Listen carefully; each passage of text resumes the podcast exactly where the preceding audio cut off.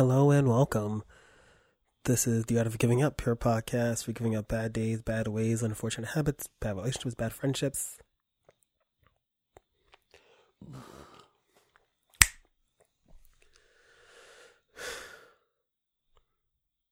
Hello and welcome. This is The Art of Giving Up, your podcast for giving up bad days, bad ways, unfortunate habits, bad relationships, bad everything. And as always, I'm your host, Steven, and I want to thank you, yes, you, for joining me on this, my journey of self discovery, of growth, of love, and of possibility.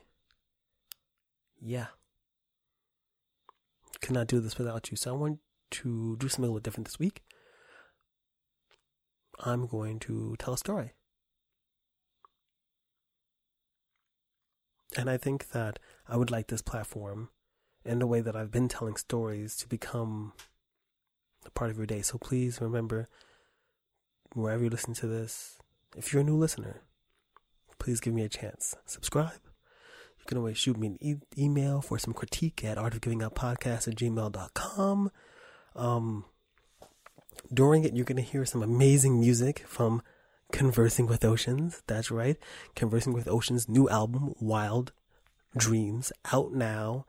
iTunes, Spotify, Google Play, wherever it is, you got to listen to it. It's super good. It's absolutely amazing. And of course, my much funnier and better podcast, Was That in Good Taste, is no longer on this feed. It's on its own feed. So please give that a look, give it a listen, and I hope you enjoy. Peace.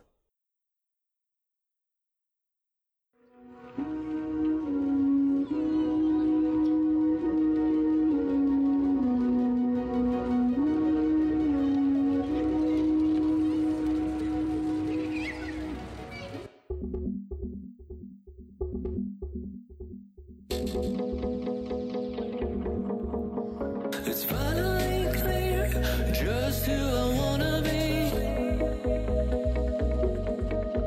To create like I breathe, like it's a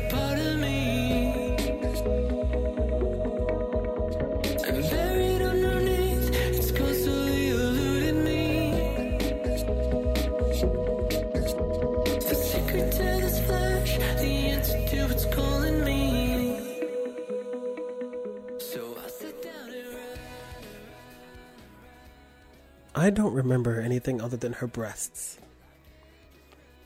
16 year old straight boys don't really notice much else.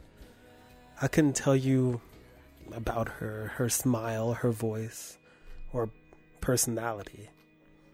She was the niece of my pastor, and her tits were huge. And she was moderately disabled. Not any particular kind of disability.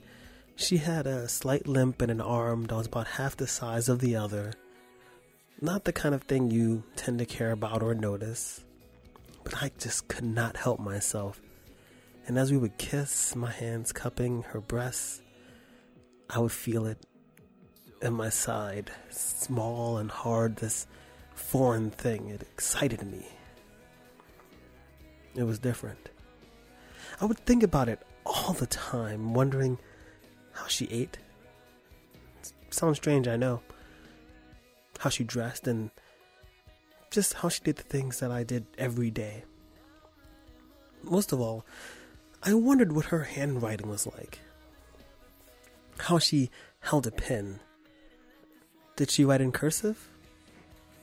I bet she did, and ah, I was envious. I could imagine how beautiful her handwriting was. Beautiful, sloping letters, delicate and long on the page. I've always been worried about my handwriting. It's been on the admittedly overlong list of reasons why I'm not a writer. I mean, all the greats wrote their great works longhand on a scroll. You know, a la Jack Kerouac in The Road, right? How, how could I become one of the greats when my ability to even write my name legibly has never really been something I've been able to do. And, you know, what I find most concerning about this, of course, comes from, you know, my understanding of mental illness and disability in pop culture. But thanks to the Joker movie, I kind of have an understanding of, you know, schizophrenia and mental illness. And I now know that people with schizophrenia, well, sometimes they write in a slanted mess, like a thought trailing off during a conversation too serious for the number of drinks you've just had. Maybe, maybe I'll tell myself, my poor penmanship and mood swings are a sign of something more interesting.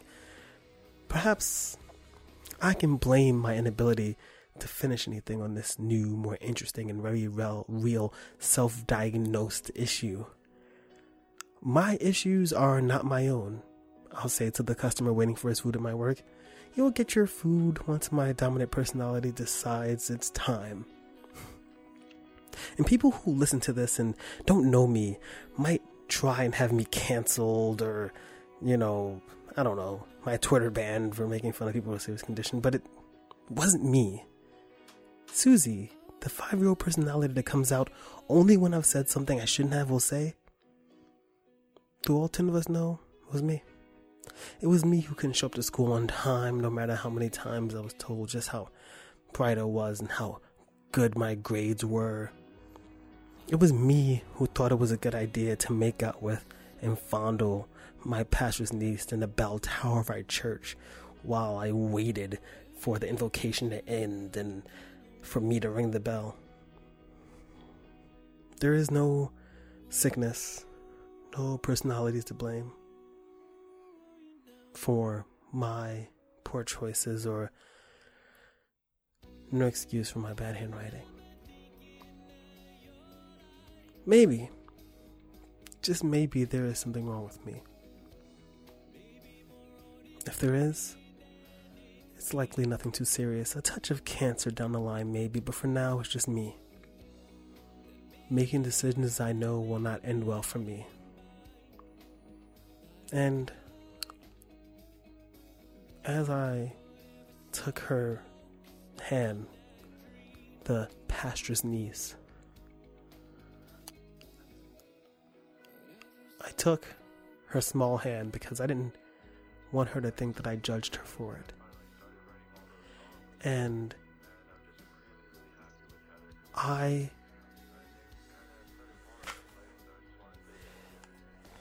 I just I don't know. I took her hand into my own and I led her to that bell tower and just thought the repercussions well, I didn't think about them. Maybe I should have known not to do it. Maybe I could have avoided very awkward tea time where I'm sure everyone was staring at us, whispering, commenting.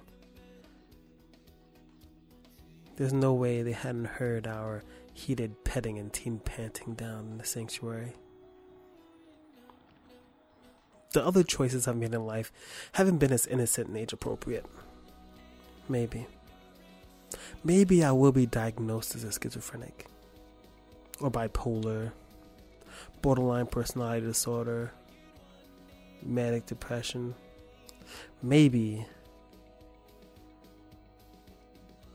Maybe one day I'll have my own disability and everything will be okay. I'll finally have something to blame. But it will still be my fault. Because my choices are my own.